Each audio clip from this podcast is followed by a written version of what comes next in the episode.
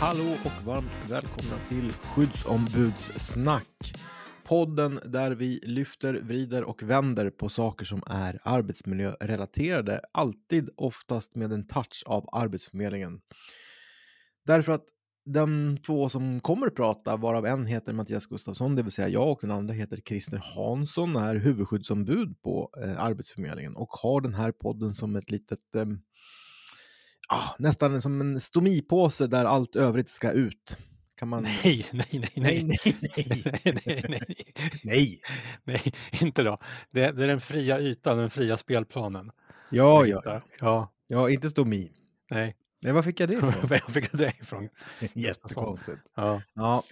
Men du, hur är läget, Christer? Det är bra, hörru du, tisdag. Ja, och det vet du med bestämdhet. Det vet jag med bestämdhet. Nu kanske det inte är tisdag när man lyssnar på det här, så nu blir det jättekonstigt. Men ja, så är det. Det är tisdag när vi spelar in i alla fall. Så det är relaterat, hur är det? Svaret är det tisdag. Ja, konstigt svar. Hörru du, sitter i Örebro. Om du tittar ut, vad har du för väder? Ja, men det blir så här konstigt. Det var dimmigt, men nu klarnar det upp. Mm-hmm. Vad har du? Jag vet inte, jag sitter i en källare. Ja. Fönsterna ger mig... Jag har ett fönster, det är bakom ryggen på mig, så att jag vågar knappt... Nej. Men när jag gick ner till källaren, som var för ungefär en halvtimme sedan cirka, så det var väl halvskapligt väder. Inte jättebra. Och sa vi att du satt i en källare i Enköping, mer bestämt? Källare sa vi, men inte Enköping. Nej, då har vi sagt Enköping också. Du, dagens ämne, eller inte dagens ämne utan ämnet för den här podden, som avsnittet som vi ska prata om, det är kort och gott, alla ska ha rätt till att ha en bra dag på jobbet. Det här är ju ett ämne som du har börjat lyfta fram mer och jag kan ju inte påstå att du har myntat uttrycket. Uttrycket fanns nog innan du nämnde det. Men innebörden och bakgrunden till det, ta oss med lite grann, Christer. Mitt uttryck är: varje dag på jobbet ska vara en bra dag på jobbet. Det är så jag har fångat in det. Och, men det händer mycket på jobbet. Det svänger hit och dit. Ekonomin, arbetsuppgifter, metoder, IT-stöd. Hela tiden är det någonting nytt eller någonting man ska anpassa sig till.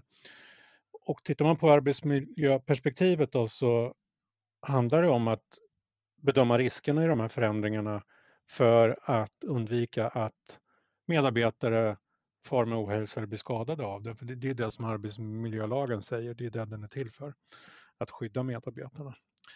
Och då tänker jag så här, när jag så här mycket hela tiden, hur ska man orka med och tänka och hänga med i de här svängningarna och samtidigt behålla en god arbetsmiljö? Då vill jag vända på det och komma från andra hållet, och det där är uttrycket: varje dag på jobbet ska vara en bra dag på jobbet oavsett någonting.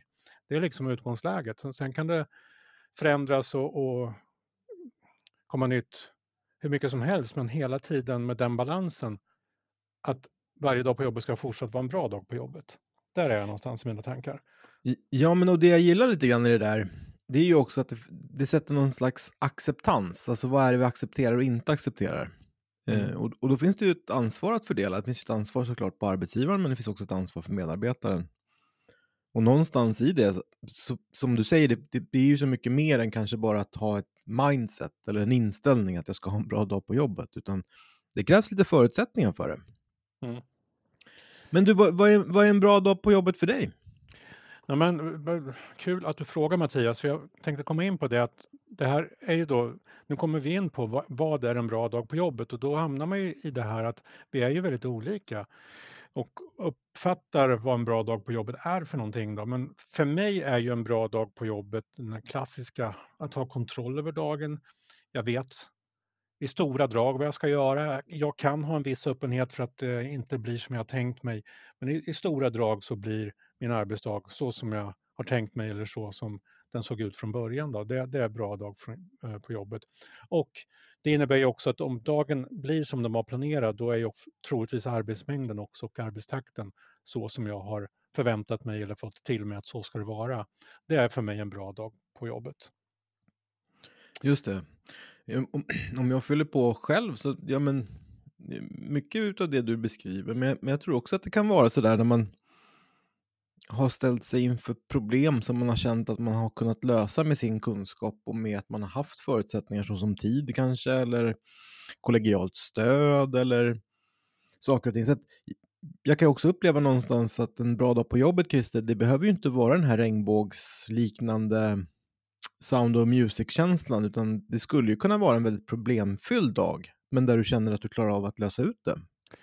Absolut, det kan vara en dag med sina utmaningar, men som du säger, jag har förmågan eller känslan av att det löste sig till slut, eller det blev inte alldeles för övermäktigt. Och jag håller med dig om, det behöver inte vara en rosenskimrande dag på jobbet. Den kan vara en grå vanlig arbetsdag, men den är ändå hanterbar. Och det är väl framförallt den här kontrollen som är lite stämpeln, va? Att man känner att du har kontroll på dagen. Det är ingenting som du inte kan kontrollera, utan du kan styra och ställa och bestämma rätt mycket. Du har ett handlingsutrymme, du känner en delaktighet och så vidare. Mycket OSA, eller framförallt organisatoriskt kopplade delar till det här. Mm. Jag tänker, man kan ju tappa kontrollen, det kan ju hända vad som helst på jobbet, alltså oförutsedda händelser, och jag kanske måste rycka in på någonting annat än vad jag har tänkt, men det kanske kommer ett ärende till eller det är någon deadline som dyker upp och sånt. För en liten stund så tappar jag kontrollen, ja, men det var jag inte beredd på, det hade jag inte tänkt att göra. Men det går ju också att hämta tillbaka den kontrollen, kanske samma dag, en stund senare. Antingen gör jag det själv för att jag har den förmågan att styra mitt arbete och göra mina egna prioriteringar, eller så kan jag gå till chefen och få den hjälpen och stödet. Men att jag får tillbaka kontrollen efter en stund och sen fortsätter dagen mer kontrollerat än att ha en hel dag där det bara ramlar in massa saker som jag inte är beredd på och som jag kanske inte vet hur jag ska hantera eller lösa ut, och sen när jag går hem så är det mycket olöst och det kanske skapar en oro inför nästa dag. Jag skulle ju nästan sträcka mig så långt som att säga att när du inte, i den eller dag du beskrev där man inte har kontrollen och inte lyckas få tillbaka den, det är ju där man ganska kraftfullt riskerar sjukskrivning, skulle jag vilja påstå. Ja. Det är ju där stress och alla de här bitarna faller in, därför att du kan inte bestämma, du kan inte hålla i taktpinnen, utan du svävar hela tiden i någonting som inte är kontrollerbart. Och gör det under lång tid, då finns det nog rätt stor risk för ohälsa. Så att bara där är ju en orsak att ha sig en funderare. Jag tänker, vi har ju varit inne på det i ett annat poddavsnitt, Christer, att man ska planera sin vecka. Och det är väl en sån ingrediens att återigen, liksom, försök kontrollera så mycket du kan utav din arbetstid så att du känner att du har det under kontroll. Mm. Och jag tänker, du var inne på det här med OSA-föreskriften, organisatorisk och social arbetsmiljö, där en grundfundament i det är ju den balansen mellan krav och resurser, alltså kraven på vad som ska utföras och resurserna. Det kan ju vara jag själv som är en resurs och datorn kan vara en resurs och så, men att den här balansen, och det är viktigt att tänka att den här balansen behöver ju inte var jämvikt jämnt. Det kan svänga lite grann så att det är lite obalans i kraven eller lite obalans i resurserna. Men det får inte vara för stora svängningar och absolut inte över för lång tid. Där uppstår det skadliga, ohälsosamma. Ja, men verkligen. Du, hur skulle man kunna ta sig an det här då? Om jag som, låt säga att jag skulle vara chef, hur skulle jag lyckas med att få mina medarbetare att känna att varje dag på jobbet är en bra dag? Vad skulle vara mitt första steg, tror du?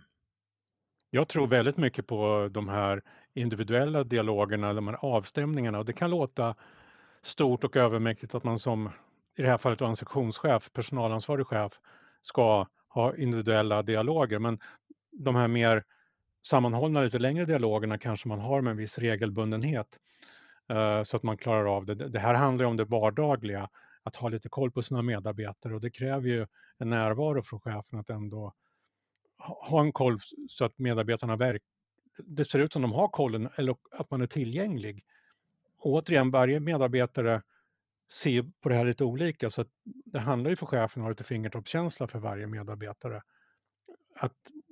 Att chefen har en uppfattning att just den här medarbetaren har en bra dag på jobbet. Det kan man ju bara fråga, hur är det? Har du en bra dag på jobbet? Ja, verkligen.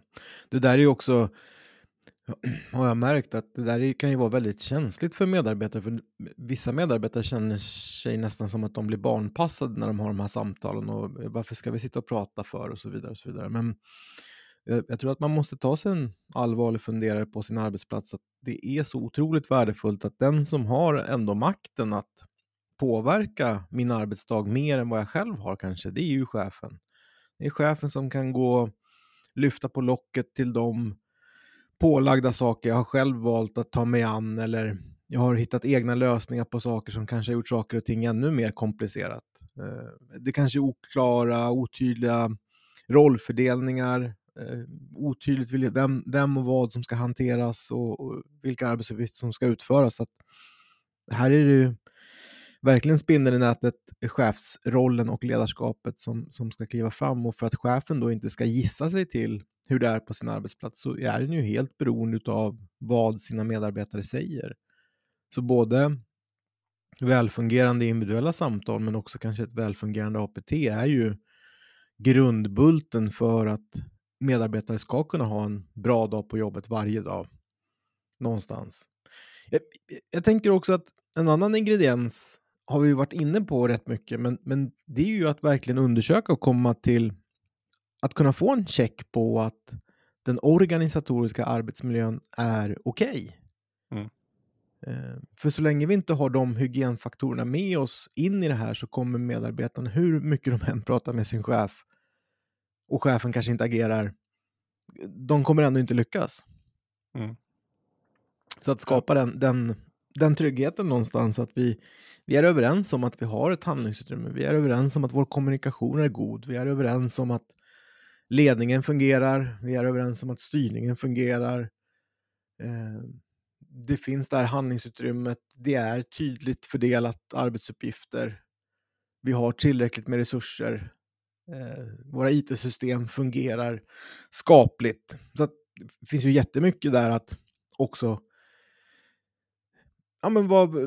hygienfaktorer för att medarbetarna ska kunna gå till jobbet varje dag och känna att det har varit en bra dag på jobbet. Mm. Min erfarenhet, mina egna goda erfarenheter av det är ju när arbetsplatsträffen har fungerat. När den har varit en levande och dynamisk APT över tid.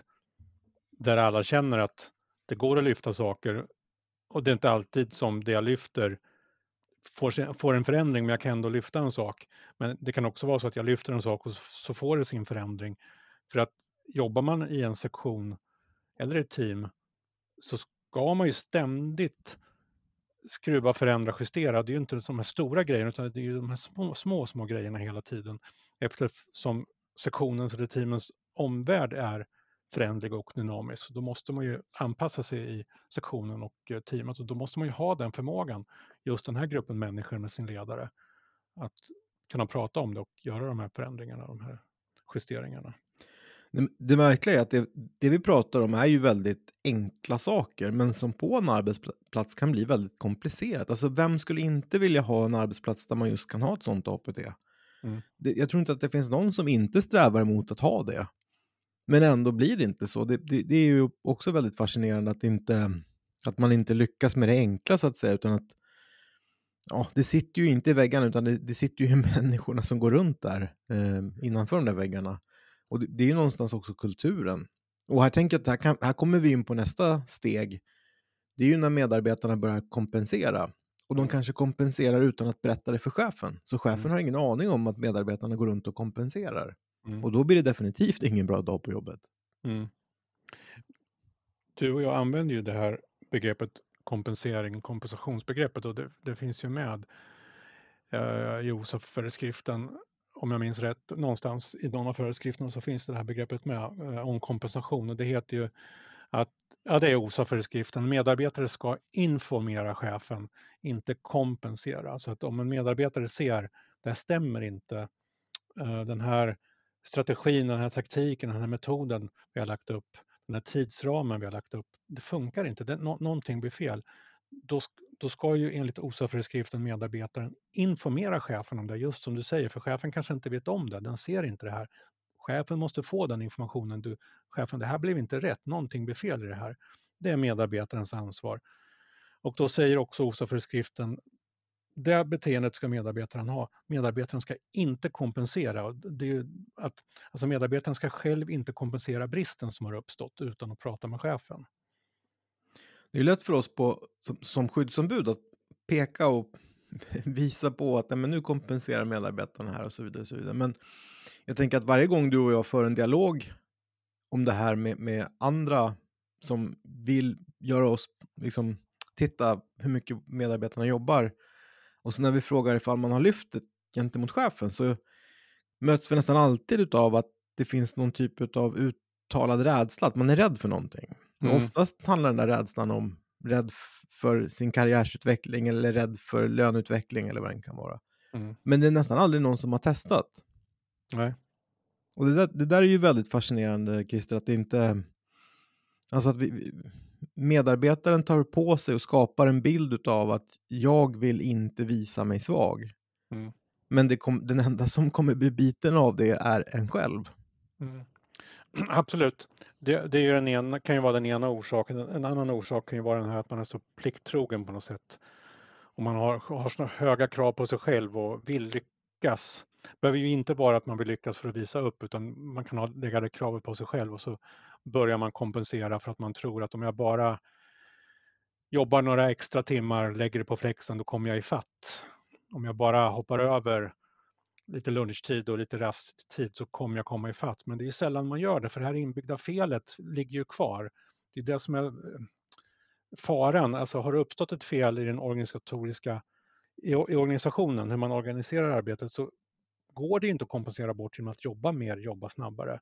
Felet ligger ju kvar. Det har ju uppstått ett tankefel någonstans, ett planeringsfel någonstans. Och börjar man då kompensera, då accepterar man ju det här felet. Och den acceptansen är att jag jobbar fortare, jag jobbar fler timmar än vad jag får betalt för och andra sätt. Så man måste ju säga till för att kunna justera det här felet som har uppstått. Och att det blir fel, det är ju inget konstigt. Alltså, allting kan ju inte alltid bli rätt. När man organiserar ett arbete så har man ju en idé, så måste man ju testa det. Och antingen blev det väldigt bra eller också blev det inte bra. Då måste man ju backa och göra om lite grann. Oftast tänker jag också att det där är ju väldigt mänskligt beteende. Att du vill inte sticka ut. Du vill inte vara den som inte anses klara av jobbet. Du vill göra precis som alla andra i din grupp. Du vill klara av det. Du vill inte... Ja, man kan säga att det är mycket, det är nästan, ibland har ju det nästan varit i korridorerna som någonting positivt, att alla går runt och säger att det är mycket, men då går väl jag också runt och säger att det är mycket på ett sätt. Mm. Så att det är ju väldigt mycket upp till att chefen sätter ner foten och liksom uppmanar medarbetarna att jag kommer premiera ni som synliggör vilka risker det finns i organiseringen. Mm. Men vi ska inte glömma bort att apropå det här med att medarbetare känner rädsla, det finns ju också liksom dåligt ledarskap som direkt inte ger någon avkastning överhuvudtaget utav arbetsgivarens investering i dennes ledarskap. Och där är det ju jättesvårt att komma åt. Det är väldigt, väldigt svårt att liksom påvisa bristerna för att det ska ske någon slags förändring. Mm. Verkligen. Det är ju chefer som fortfarande behöver den här aha-upplevelsen och förstå där poletten faller ner på något sätt, vikten av de här dialogerna med medarbetarna och att skapa en trygg och säker atmosfär att medarbetarna kan lyfta saker utan att anses vara varken bakåtsträvare eller vara emot, utan det här är medarbetare som då ska ses som att man vill bidra på ett konstruktivt sätt när man har upptäckt någonting som inte stämmer. Om vi recapar lite då, vi har pratat om för att kunna skapa att varje dag på jobbet ska vara en bra dag på jobbet, så har vi pratat om de individuella samtalen, att chefen faktabaserat kan få reda på hur det är faktiskt för varje medarbetare. Man kan till och med ställa frågan, har du haft en bra dag idag på jobbet? Och om inte, varför? Vi har pratat om att få check och koll på den organisatoriska arbetsmiljön, att veta och känna trygghet i att vi har nog förmodligen nått en organiseringsgrad på kanske 95%, vilket gör att det borde inte finnas någonting där i som gör att medarbetare svarar nej på frågan om man har haft en bra arbetsdag. Och vi har pratat om medarbetarens ansvar att signalera till chef, men också att chefen skapar förutsättningar och kanske till och med premierar att medarbetarna lyfter upp sådana här risker eller brister i organiseringen. Och vi har pratat också om det farliga i när medarbetarna i tysthet börjar kompensera. Finns det någonting mer, Christer, som man skulle kunna lägga in i det här receptet för att skapa en sån bra dag på jobbet som möjligt? Jag vill slå ett slag för riktningen. Istället för liksom att jobba med arbetsmiljön och verksamheten där målet är att varje dag på jobbet ska vara en bra dag, så tycker jag riktningen ska vara att redan nu, jag kräver att varje dag på jobbet ska vara en bra dag på jobbet. Ja, men, och stämmer det inte då med hur vi organiserar oss och vilka krav vi har på oss, ja, då måste man ju ta sig en funderare på vad är det som gör då att det inte blir, varför är det inte en bra dag på jobbet? Så jag vill ha riktningen liksom åt andra hållet. Det är därför jag säger att varje dag på jobbet ska, det är ett ska-krav. Varje dag på jobbet ska vara en bra dag på jobbet.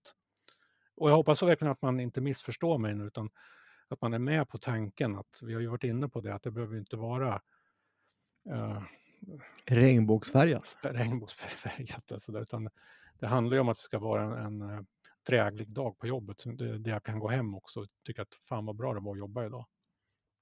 Man skulle ju kunna sträcka sig så långt med ganska goda grunder och påstå att har medarbetarna en bra dag på jobbet så kommer de producera mer än vad de gjorde annars. Mm. Så att det är ju en verksamhetsinvestering att se till att varje medarbetare upplever att de har haft en bra dag på jobbet, oavsett om den har varit lite grå eller om det har varit mycket problem som skulle lösas.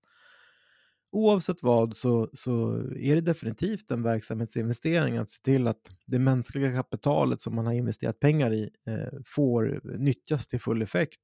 Och det är ju oftast de gångerna vi ser att medarbetare inte nyttjas antingen på ett felaktigt sätt eller inte till full 100-procentighet, att det finns liksom, återigen då, stora risker för ohälsa kopplat till det. Så att här tror jag verkligen man skulle faktiskt kunna börja med att ha ett APT där man bara ställer frågan: hur har vi en bra dag på jobbet? Och då ska man vara noga med att det här handlar kanske inte extremt mycket om fika och raster, utan mer när vi jobbar. Hur ska den känslan vara? Och hur kan vi nå dit? Apropå riktning då. Och man behöver inte komplicera till det här, Christer. Det är ju faktiskt inte värre än så. Nej. Hur är det att ha en bra dag på jobbet? Och om det då uppstår ett glapp mellan den idén om vad en bra dag på jobbet är och hur vi har det, och försöka hitta orsakerna varför är vi inte där, och då kan man ju börja jobba med åtgärderna. Ja, men verkligen. Bra, jag känner verkligen att vi har, ringat in och pratat om det vi hade tänkt prata om idag. Hur känner du, Christer? Ja, men jag bär nog på en liknande känsla. Och ingenting avslutande, något ytterligare recept du vill skicka med? Inga fler ingredienser, för jag vet att kastar man in för mycket i grytan, i kastrullen, i bunken, då kan det bli någonting annat än vad man har tänkt sig. Mycket sant, mycket sant. Ja, men bra då säger vi tack för att vi har fått låna era öron, och på återhörande.